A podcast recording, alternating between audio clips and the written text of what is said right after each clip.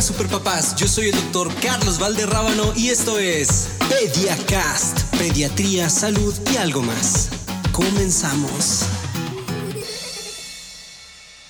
Excelente noche tengan todos ustedes, superpapás. Bienvenidos a otro episodio más de PediaCast, Pediatría, Salud y algo más. Espero que se encuentren todos muy bien, se mantengan todavía en casita porque recuerden que esa es la forma ideal en la cual le vamos a ganar la batalla a este bicho que es el coronavirus. Pero hoy no estamos para hablar de coronavirus, hoy vamos a hablar acerca de un tema mucho más importante y esta semana y en especial el día de hoy me encuentro muy contento porque no solamente hablaremos de un, de, un tema que, que ha ocasionado muchas preguntas, sobre todo en redes sociales, he estado viendo que, no, que preguntan bastante. Eh, eso es una de las cosas, pero yo, creo que la cosa que más me, me, me, interesa y que más me tiene contento es que el, nuestra invitada especial del día de hoy no solamente es la mejor pediatra y la mejor alergóloga de del mundo, sino que también es la mejor mamá y les presento a mi mamá, la doctora Lilia Valderrabano. Mami, muchísimas gracias por, eh, pues por permitirme este, este momento. Muchísimas gracias porque, pues bueno, nos, da, nos vas a compartir tu conocimiento sobre un tema tan interesante que el día de hoy será la rinitis alérgica. Oye, mamá, ¿nos podrías hablar un poquitín de ti independientemente de que eres la mejor mamá del mundo, nos podrías comentar acerca de tu formación. Cuéntanos un poquito de ti para conocerte.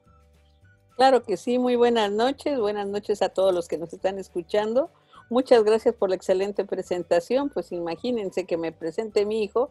Soy feliz, pero de una vez aviso, yo estoy en Veracruz, él está en México, estamos separados. Sí, este pero los corazones nos unen. Eh, y las redes también. Y las redes nos unen. Bueno, mi nombre es Lilia Valderrábano Ojeda, soy pediatra, alergóloga, egresada del Instituto Nacional de Pediatría. Eh, ahí hice pediatría.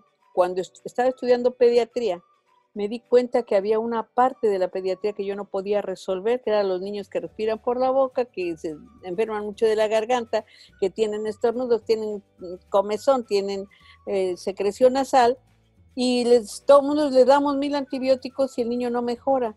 Entonces fue cuando tomé la decisión de ver qué era lo que pasaba y fue cuando entré a estudiar alergología pediátrica. Ese es el motivo por el cual estudié alergología. Y la pediatría, bueno, a mí lo más hermoso de la vida son los niños, entonces pues gracias a Dios me dio la oportunidad. Estudié medicina en la UNAM y ya lo demás ya lo saben. Y claro, eh, también quiero comentarles a todos que mi primera aproximación a la medicina fue cuando tú estabas estudiando alergia, ¿te acuerdas, Ma? Ella iba, ibas entrando, creo, a, a, la residencia de alergología. No, ya era, estaba en el R5. Ibas a pasar al, segundo año de alergia. Ya estaba en el R5. Ajá, y este me, me, llevó a una, a una sesión, si no mal recuerdo, donde todos se comenzaron a presentar y entonces me, me tocó, me tocó la oportunidad de presentarme. Yo iba en kinder. En kinder, en kinder puedo Sí, sí, cuéntala, cuéntala. Era una sesión de que habitualmente en el hospital se dan sesiones todos los días para estudiar y para, para ver casos, revisar muchas cosas, revisar artículos. En esta oportunidad se vinieron a presentar los jóvenes que aspiraban a entrar a hacer la, subespecialidad de alergología. Entonces mi maestro, el mejor maestro del mundo, el doctor Huerta, los, eh, les dijo que se presentaran y se fueron presentando los muchachos. En esta ocasión iba mi hijo, que tenía cinco años, y, le dice el doctor, pues preséntate. Y me hizo una cara como de pocos amigos, y entonces eh, dijo el doctor, pues preséntelo usted.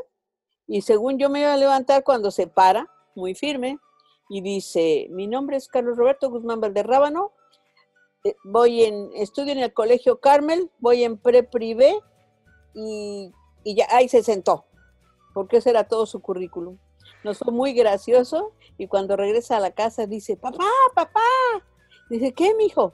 Ya soy doctor. Ahí fue su primera titulación. Eh, eh, eh, en ese momento ese era mi currículum y, creo que, dejé impresionados a todos al nivel que pues hoy estoy donde me encuentro. Gracias a la influencia de la mejor pediatra alergóloga del planeta que es la doctora Lilia Valderrama. No solamente eso, sino tengo el orgullo y el honor de que sea mi mamá. Y ya para no darle tantas vueltas, Macis, oye, eh, vamos a platicar el día de hoy con los papás acerca de la rinitis alérgica.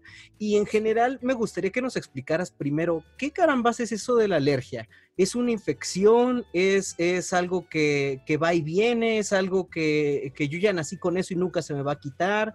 Eh, ah, o sea, ¿en qué consiste la alergia? No, no, quisiera como una aproximación de, en general, por qué sucede y por qué da síntomas en las personas. Bueno, mira, la alergia, eh, la definición es una hiperrespuesta de órganos blancos alergenos del medio ambiente. Suena muy rimbombante.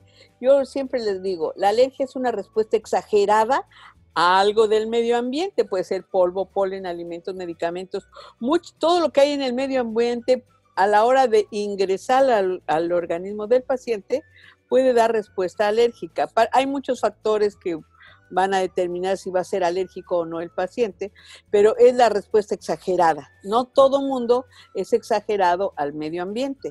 Entonces, los que sí son exagerados son los que van a dar consecuencia alérgica. ¿Y esto es una enfermedad entonces que yo nazco con ella o yo la desarrollo o, cómo, funciona o, por qué sucede la alergia? Porque, por ejemplo, yo recuerdo que cuando yo era niño, cuando me llevabas al base, por ejemplo, yo no tenía problemas de que me escurriera moco ni que ni, no sé, que, estuviera estornudando y todo eso, pero eh, ya uh, conforme fui creciendo de repente, sobre todo cuando me vine a vivir aquí a Ciudad de México, empecé con la congestión de la nariz, picazón, ¿qué es lo que pasa? O sea, antes no era alérgico y ahora sí, o, siempre fui alérgico y nunca me di cuenta, o qué es lo que pasa en esos casos? Bueno, mira, aquí no solamente podemos, no es una, un solo factor el que va a determinar si el paciente es alérgico o no. Hay muchas posibilidades. Si eres hijo de un padre alérgico, tienes el 30% de posibilidades o 40% de ser alérgico. Pero si eres hijo de tus dos padres, papá y mamá alérgicos, es muy probable que tengas ya un 70% o quizá más de posibilidades de desarrollar la alergia. Esto no significa que naces estornudando o que naces alérgico. Exacto. Significa que puedes desarrollarla o vas a desarrollarla en el transcurso de tu vida, dependiendo los factores de riesgo que tengamos, si hay, eh, ah, bueno, empezamos por la predisponencia, pero si hay algunas otras causas o si hay factores que contribuyan. Me estás mencionando la Ciudad de México. En la Ciudad de México sabemos que hay mucha contaminación, hay muchas infecciones, el, el clima a veces es un poco más frío, todo esto puede desencadenar que tú tengas o contribuir a que tú desencadenes una respuesta alérgica. Hay algunas causas, por ejemplo, eres sensible al polvo, a los ácaros, a lo mejor antes no lo detectabas, pero ahora ya lo detectas y entonces ahora ya te está dando sintomatología. O eres, eh, y nosotros dividimos los alergenos intramuros o extramuros. Por ejemplo, intramuros a lo mejor puede ser el polvo de, la almohada, de las cortinas, de, el humo de cigarros, si estás en un ambiente donde fuman. la, ahora, si estamos afuera, pues la contaminación ambiental, si tienes perritos en casa, si tienes gatos, todo esto me puede desencadenar. Las cucarachas son una causa ah, muy común de respuesta alérgica. Y aparte, por la forma externa, como te comentaba, los, los árboles, los pólenes, las malezas, cuando hay aire, lo van a mover y esto puede ocasionar que llegue una mayor cantidad de alergenos a tu vía respiratoria y desencadenes tu problema. Y dices, bueno, eh, a lo mejor hoy no hay ni polvo, ni aire, ni nada, está todo perfectamente limpio y desarrollé alergia pero es que a lo mejor eras alérgico al jitomate o eras alérgico al camarón, bueno, esa es mucho más notoria, a los cacahuates o eres alérgico a la fresa y al chocolate y luego a, lo mejor comiste chocolate y fresa y ese día se te desencadenó la alergia, porque no es una sola causa, son varias las causas que pueden desencadenar un problema alérgico. Y de entrada, como comentábamos, lo que es la predisponencia, ¿no? Si tienes susceptibilidad, tienes historial de familiares alérgicos, es muy probable que tú lo desarrolles eh, este problema que incluso esto es algo que generalmente platico con los papás en la consulta, de, una predisposición genética no significa que por lo tanto yo, yo eh, si, si, mi hijo, o bueno, yo tengo rinitis alérgica, o yo tengo una enfermedad eh, que potencialmente se puede heredar, por así decirlo, que tiene una cierta heredabilidad, no significa que mi hijo vaya a presentar la enfermedad. O sea, significa que tiene mayor probabilidad que el resto de la población. Y ahora, este, otra cosa que también me es muy interesante es que... Eh, yo generalmente los papás les cuento que la, una predisposición genética es como tu código de barras, tiene una barrita, una, una de, los, de las rayitas que te dice, tú tienes predisposición a ser alérgico, pero necesitas un estímulo externo, algo de, de, lo que tú comentabas, pueden ser pólenes, pueden ser todos estos este, alergenos, pero tiene que haber un estímulo, en el, en el caso del asma, por ejemplo, son los virus respiratorios, es uno de los más frecuentes, este, que llegue y active este gen, como que despierte a la rayita y empieza a presentar todos los síntomas. Entonces, creo que esta es una parte muy importante porque es muy frecuente que pregunten los papás si yo tengo enfermedad alérgica, ¿eso significa que mis hijos ya la van a tener, por lo tanto? Pues no, o sea, no necesariamente. Tienen mayor posibilidad que el resto de la población en general, pero no significa que directamente se, se herede, yo lo tengo, tú lo tienes. Oye, Ma, y otra pregunta. Eh, respecto a los síntomas de los niños con rinitis alérgica, ya yéndonos más, más enfocaditos, antes, de, perdón, antes de los síntomas, ¿qué es la rinitis alérgica? O sea, ¿rinitis alérgica es lo mismo que alergia? ¿O rinitis alérgica es una parte de la alergia? ¿O qué es lo que sucede con, eso de la rinitis, que suena como, como también enfermedad que da miedo? Bueno, mira, nosotros la llamamos alergia respiratoria. Toda la vía respiratoria, desde el inicio hasta el pulmón, va a ser vía respiratoria y toda puede estar dando datos. Ah, es muy común que inicie la respuesta alérgica a través de la nariz. ¿Por qué? Pues porque la nariz es la que está en contacto directo con el medio ambiente.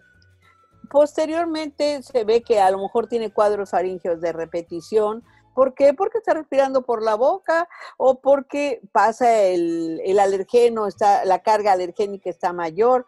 Luego puede ser traqueitis de repetición, bronquitis e incluso llegar al asma. Puede ser una cadena, una secuencia que va desde la rinitis hasta el asma o puede ser nada más que se concrete a solamente rinitis. Depende del momento. Rinitis, ¿qué significa? Que es inflamación de la mucosa nasal o de la nariz particularmente en alergia, inflamación de la mucosa nasal.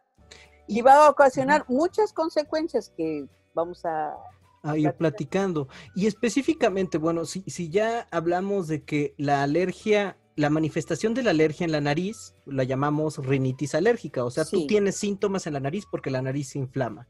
¿Cuáles van a ser o cuáles son los síntomas que más frecuentes se dan? Eh, y, sí me gustaría enfocarme un poquito más en los niños. En los niños pequeños, ¿cómo puedo yo sospechar que mi pequeño pudiera tener rinitis alérgica? Bueno, mira, eh, depende de la edad que veamos al niño, ¿no? Muy pequeñito, difícilmente, salvo que encontráramos que trae una carga genética muy fuerte y me está dando datos más eh, fuertes, ¿no? O a lo mejor la introducción de alimentos pudiera ser. Generalmente el bebé pequeño no da tanta sintomatología alérgica porque todavía no se desarrolla bien los, los alergenos a los que él va a, o más bien la respuesta alérgica a los alergenos que le están llegando. Tan específica, ¿no? Tan específica no, por eso no es tan fácil valorar un bebé pequeño a menos que tenga una carga ya muy fuerte. Claro. Generalmente la, la primera manifestación que vamos a ver es la comezón en la nariz. El niño se rasca, se rasca, se talla, hasta hay un saludo especial que decimos que es el saludo alérgico que empieza desde los dedos casi hasta el codo a rascarse porque el niño tiene comezón en la nariz. Luego se están picando la nariz y uno los regaña porque no es bueno, pero muchas veces es que tienen esa comezón. La alergia es, eh, digamos, en, para fines prácticos, prácticos, es inflamación y comezón y secreción. Entonces, ¿qué va a pasar? Primero tiene comezón. Esa comezón le va a generar estornudos. Entonces, otra característica de un paciente con rinitis alérgica. Aparte de la comezón, los estornudos. Y en las mañanas habitualmente, dicen las mamás, es que empieza a tener catarrito en las mañanas. Ya está, ellos les llaman alergia, ya ni siquiera te dan síntomas. Claro. Porque ya, ya empezó con su alergia. Entonces, se, tienen secreción nasal. La característica de esta secreción es importante de hacer notar porque es transparente, es como, como agüita. Como líquido. Como líquida y el niño tiene, estornuda 10, 20 veces, que también es otra característica de la alergia. Estornudo le llamamos en salvas, porque son 5 o 10 veces que están chu, chu, chu, chu, y ya les para. Dice la mamá, está en la mañana mal, pasando las 10 de la mañana, por decir una hora a media mañana, se quita, el niño ya está sano, ya no tiene ningún problema. Eso es una característica de la rinitis alérgica. Como consecuencia también, de, si hablamos que es inflamación, pues se va a inflamar la mucosa nasal y al inflamarse, ¿qué va a pasar? Obstruye la nariz. Y cuando obstruye la nariz, el niño pues va a hablar un poquito gangoso, como dicen, el famoso niño gangoso. A lo mejor el niño sea de boca abierta, todo el tiempo tenga la boca abierta. Y respire, ¿no? Como para con la respirar. Y esto ocasiona que luego le duela la garganta porque la garganta no está acostumbrada a tener el aire frío directo. La garganta está acostumbrada a estar húmeda, caliente y encerrada. Sin embargo, el niño que respira por la boca es como si fuera un fumador. Se irrita constantemente la garganta. Esto hace que le pueda dar tos, que le duela la garganta y que el niño tenga una respiración así medio fuerte y en las noches pueda roncar. Esa es muy la característica de los síntomas de una rinitis alérgica. Y fíjate, Ma, ahorita que, mencionaste lo de, la, lo de la noche, eso es algo muy importante porque en, los niños, digo, en general, eh, estoy hablando de menores de 10 años, es una de las causas más frecuentes por las cuales tienen algún tipo de trastorno respiratorio del dormir y generalmente se relacionan con, con que en algún momento o que al inicio tuvieron rinitis alérgica. ¿Y por qué sucede esto? Bien como comentas, el niño que respira constantemente por la boca, sale, digamos que la, nariz, como, nos decías hace, ratito, tiene tres funciones principales, que es calentar el aire, limpiarlo, que tiene función de filtro, y hacerlo más húmedo. Entonces, cuando, como al pulmoncito, el pulmoncito es, pues aparte de que es el mejor órgano de todo el cuerpo y que es el más inteligente de todos, este, no permite que, el aire entre, entre cochino y seco y, frío. Entonces, le, avisa a las amigas, amígdalas y adenoides, oigan, ¿saben qué quieren? Tienen que crecer ustedes porque alguien me tiene que filtrar un poquitín, ¿no? Entonces es muy frecuente que toda esa parte de atrás de la garganta, amígdalas, adenoides, bueno, los cornetos obviamente que crecen muchísimo con los niños con rinitis y que respiran con, la boca, eh, obstruye o no permite el paso del aire cuando estamos dormidos. Entonces eso es lo que ocasiona que los niños tengan esos ronquidotes terribles durante la noche. Eh, es muy frecuente que otro de los síntomas también relacionados, ya estoy hablando como en etapas más avanzadas, es que niños que ya no se hacían pipí en la noche, se empiezan a hacer pipí. Esa es súper super frecuente y súper característica, que les empieza a oler la boca a rayos, esa es otra, y que en las mañanas despiertan y se escuchan como si estuvieran roncos y ya luego se les quita, ¿no? Y, parece que se les quita el, ronquido y en ese momento también se les quita el, olor a cloaca que traen en, en la boca. Y todo eso nada más a consecuencia de que la nariz se encontraba inflamada. Qué, cosa tan interesante. La verdad es, es, un tema muy, muy importante, muy frecuente. Y hablando de frecuencia, ¿qué tan frecuente es la rinitis alérgica en el mundo o en la sociedad? Yo como ser humano, por el simple hecho de existir, ¿qué, tanto, qué tan probable es que me, que me enferme, más? Mira, las enfermedades respiratorias alérgicas son muy frecuentes, particularmente la rinitis, eh, se calcula que el 30 hasta el 40% de personas pueden tener rinitis alérgica. Estamos hablando que en una sala donde hayan 20 personas, por lo menos hay 8 que tienen rinitis alérgica y alguna vez que nos ha tocado dar un tema, vemos, a ver, levante la mano quien sea alérgico y resulta que a veces son hasta más de 8 porque verdaderamente es muy común, pero como es una enfermedad que no te ocasiona gravedad, los niños no se sienten, no dicen nada, ellos se, adaptan al medio como sea, es eh, momento de que no le dan, eh, ¿qué será? Los papás no Como la importancia. No le dan la importancia necesaria. ¿Y qué pasa? ¿Hasta cuándo se la van a dar? Hasta que esta progresó y llegó a ser un asma, es cuando los papás dicen, ah, sí, sí, siempre estornuda, es que es igual a su papá. Estornuda lo normal. Ronca lo normal, claro. Sí, no, pues es que su papá ronca, él ronca. Digo, no, no tiene por qué, estornuda lo normal. Digo, es que normal es no estornudar en todo el día. Claro. Normal. Y el que estornude una vez pasaría, pero el que está estornudando todos los días estornuda, eso no es normal. Ni tres veces por semana, ¿no? Ahora, eh, creo que es muy importante que se detecte desde forma temprana. Lo van a notar, el niño es clásico, es hermoso como da los síntomas, se rasca la nariz, estornuda, no, no se preocupa. Y al no preocuparse, los papás lo toman como si eso fuera una normalidad. Claro. Incluso, fíjate que eh, otra de las preguntas frecuentes y que tiene un poco que ver con esto que nos mencionas es, ¿cómo puedo yo saber o cómo puedo yo diferenciar si un niño tiene un resfriado o tiene una exacerbación de alergia o tiene síntomas de, rinitis alérgica? Y esto que, comentaste creo que es, es, eh, es el punto preciso. El hecho de que, conforme, o sea, la rinitis alérgica en unos inicios no, no te deja incapacidad. Pues, o, sea, no sé cómo explicarlo. Siempre a los papás les digo que todos los niños tienen cinco responsabilidades en la vida. Comer, dormir, hacer pipí, hacer popó y jugar. Un niño que, que falla alguna de estas es como un adulto que no trabaja, ¿no? O un adulto que, no sé, que no tiene una vida eh, activa, pues, ¿no? Entonces, para ellos sus cinco responsabilidades son estas cinco. Generalmente, cuando un niño se enferma, tiene una gripa, una infección en la garganta, tiene alguna enfermedad que, que sí, o sea, algo agudo, algo infeccioso, lo primero que hacen los pequeños es dejar de jugar, o sea, de tener su actividad física, a diferencia del niño con rinitis, que generalmente el niño con rinitis está tan acostumbrado ya de que todo el tiempo está obstruida la nariz, que todo el tiempo está, está escurriendo, que es súper característico que los ves corriendo, no sé, los ves jugando béisbol, están a medio, en la, en la no sé, en la cuarta, quinta entrada, están en segunda, se van a robar tercera, y ves cómo se están tallando y limpiando el moco con el puño, pero corren juegan bien, o sea, y terminan, o sea, terminan su actividad y están estornuda y estornuda y tose y tose y el moco y ya eh, llegan a, casa y parece como que se les pasa, ¿no? Entonces, creo que esa sería como, como una de las diferencias importantes para identificar cuando es una infección respiratoria, aparte de los síntomas de fiebre, pero generalmente eh, es característico que el niño con una infección deja de jugar, o sea, se poncha, se ve como, como mal. Y, yo me acuerdo mucho, Ma, que tú, tú me, híjole, eh, creo que la mejor, la, mejor escuela de pediatría que yo llevé en toda mi vida ha sido con mi mamá. Les, déjenme comentarles, porque generalmente cuando yo estaba estudiando pedia y me atoraba con algo, le marcaba a mi mamá y le decía en la madrugada y todo, oye mamá, tengo un paciente así, ¿qué hago? A ver, tranquilo, haz esto, esto, esto.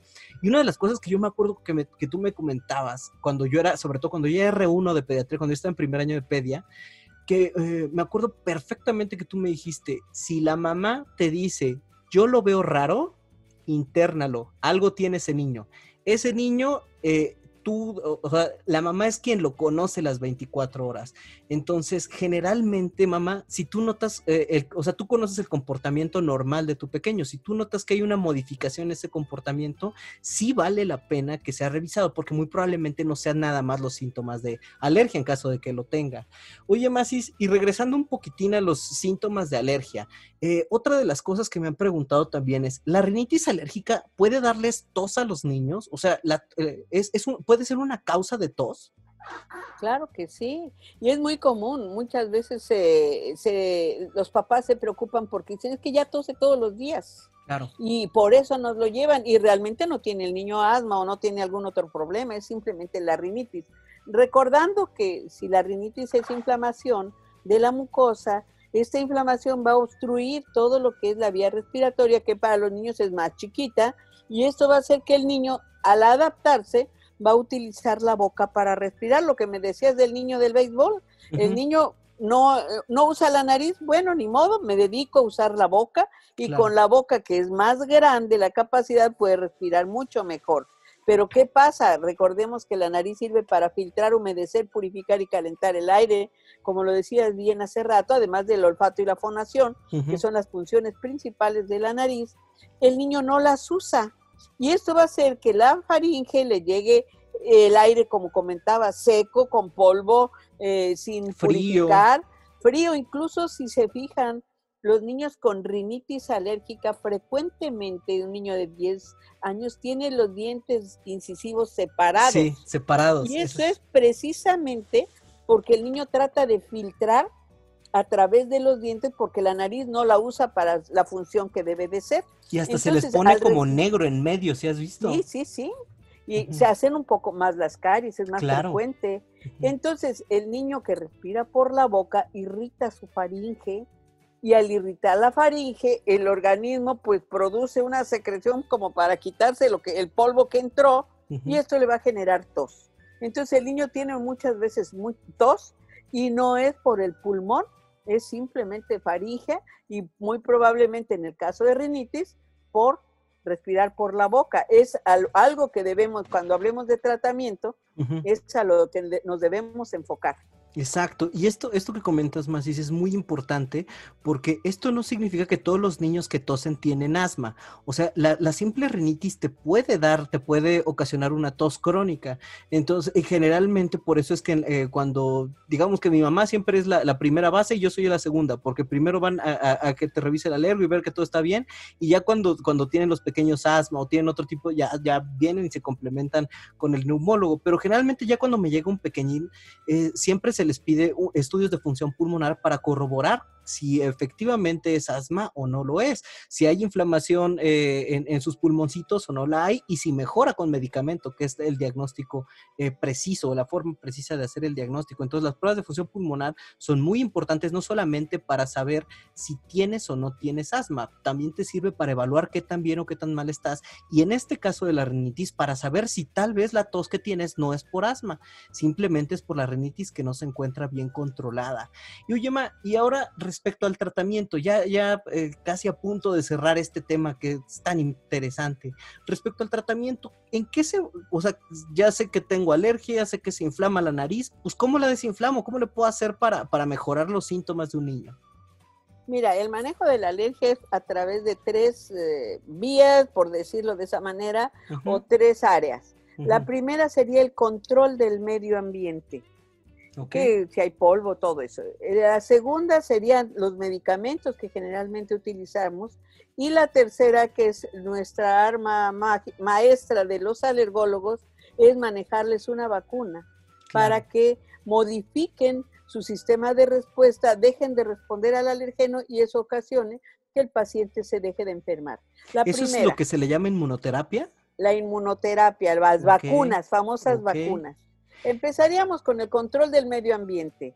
Yo no puedo obligarle a una mamá que vaya a limpiar la escuela para que entre el niño y no le vaya a dar problema. Pero lo que sí, eh, como recordamos al principio, la que está en contacto con el medio ambiente es la nariz. ¿Qué debo de hacer? Pues lavar esa nariz. ¿Cómo lo voy a hacer? Hay muchas soluciones salinas porque la sal desinflama y desinfecta, entonces cualquiera de las soluciones salinas pueden utilizar. O yo más primitivamente y para las personas que dicen que si no tienen la solución salina no pueden lavar a su niño, a medio vaso de agua, una pizquita de sal con jeringa sin aguja, dos o tres mililitros en, que se, eh, se, vaya hasta arriba. Nariz, y que se suene. Lo importante es que se suene para que por arrastre mecánico me saque los alergenos que están alojados en la nariz. Eso es algo muy importante. Si el paciente se lava la nariz constantemente dos veces al día, todo lo que recoja en la mañana se lo va a lavar en la noche y todo lo que recoja de la cama, del colchón, de las almohadas, del ventilador, de todo eso, lo va a lavar en la mañana. Si el paciente lo hace, vamos, ya llevamos mucho de gano. Ya después, depende, tiene que ir con su pediatra o su alergólogo o su neumólogo a que le, eh, le, dé algún medicamento que le ayude a desinflamar esa mucosa nasal. Y una vez que tenemos desinflamado, tratar de forzar al niño a que se acostumbre a respirar por nariz porque son muy clásicos que sean respiradores orales, con todas las consecuencias que acabamos de ver. Entonces, el niño debe tratar de cerrar la boca, le insistimos, le insistimos cada consulta, y cuando ellos cierran la boca dejan de tener toda la sintomatología de tos y lo demás. Entonces, ya después, si el paciente persiste a pesar de todo eso, hay que hacerle unas pruebas que nosotros las hacemos en la espalda o en la piel para ver a qué es alérgico, le ponemos varios alergenos esperamos a leer a qué es alérgico y depende de lo que es alérgico, lo que vamos a hacer es enseñarle a sus células a que no respondan de más a ese alergeno. Le ponemos poquito y vamos poco a poco en medida, vamos aumentando la concentración, vamos en medida gradual hasta llegar a que el paciente se desensibilice, o sea, lo tolere. Se gradúa, por así decirlo. Se gradúa y se tolere, haga una tolerancia, se la mantenemos un tiempo y después quitamos la vacuna y el paciente ya no va a reaccionar por decir ese polvo o ese polen, que es lo que estábamos teniendo. Ese es en general lo que es el tratamiento de la rinitis. Efectivamente, y, esto, esto que comentas es muy importante porque es un tratamiento escalonado, no así de, buenas a primeras, ya, pum, vas con todo, no, no, no, o sea, primero hay ciertas terapéuticas, también depende de cada edad, no nos podemos detener a hablar de cada una de las edades, pero, pero inicialmente creo que uno de los puntos importantes yo lo, yo lo eh, eh, eh, tomaría tres, por así decirlo. Punto número uno, el aseo de la nariz. Mantener limpia la nariz es como mantener limpia la casa. Si está limpia la casa, es mucho menos probable que hayan cucarachas, ¿no? Si está limpia la nariz, es menos probable que tenga síntomas. Punto número dos, desinflamarla, ¿ok? El aseo nasal nos ayuda a desinflamar, aunque también nos podemos apoyar de medicamentos que pueden ayudar a desinflamar. Y tres, el uso de medicamentos que disminuyan esa respuesta alérgica, que ya eso generalmente ya tiene más que ver con que con que tu pediatra, con tu alergólogo te evalúe, evalúa a tu pequeño y determine cuál es el, medicamento ideal. Pero con que simplemente hagan una nasal, creo que van a beneficiar muchísimo. Muchísimo. Exacto, a todos los pequeños y literal poderles cambiar la vida a un enano sin ningún problema. Ahí tenemos casi el 40% de la solución del problema de la rinitis alérgica. Wow. Pero principalmente es lo que no les gusta hacer. Y a la mamá ni al niño. Entonces, ese problema hay que estar constantemente con ellos. Los que son regulares, mira, a veces no necesitan casi eh, ni medicamento ni, vacuna. No sé si hayas visto tu hermana, Cristina, Cris, ha sido alérgica y siempre se lava la nariz. Sí. Nunca ha necesitado vacuna, no necesita más porque ella se lava la nariz y no le da mayor problema. y hay otros que no. Sí, precisamente, y sé de quién me estás hablando también. en fin, pues bueno, Masis, pues ya para terminar esto, este, primero que nada quiero agradecerte muchísimo por tu disposición, porque quiero comentarles, papás, mamás, que eh, eh, fue, e, esta, este episodio del día de hoy, literal, le marqué a mi mamá y le dije, oye, mamá, sabes que me han estado eh, escribiendo, preguntando mucho de rinitis alérgica, ¿me podrás ayudar? Tú que eres experta. Y más terminé yo, tardé yo en decir eso que lo que me estaba diciendo que sí, mi mamá, obviamente. Entonces, muchísimas Muchísimas gracias, Masis. Eh, ¿Nos podrías decir dónde te encuentras, dónde podemos localizarte en caso de que necesite alguna, alguna mamá? estás en la, el puerto de Veracruz, pero ¿dónde podemos encontrarte por allá o teléfonos de contacto? Sí, miren, con todo gusto, yo estoy en Puerto de Veracruz, aquí estoy en un consultorio en Héroes de Puebla número 72, por si alguien quiere venir. Mi teléfono es 2299 16 17 20 es el celular, por si algo se les ofrece, si son tan amables, mándenme primero un mensaje de WhatsApp y luego ya contestamos la llamada con todo gusto.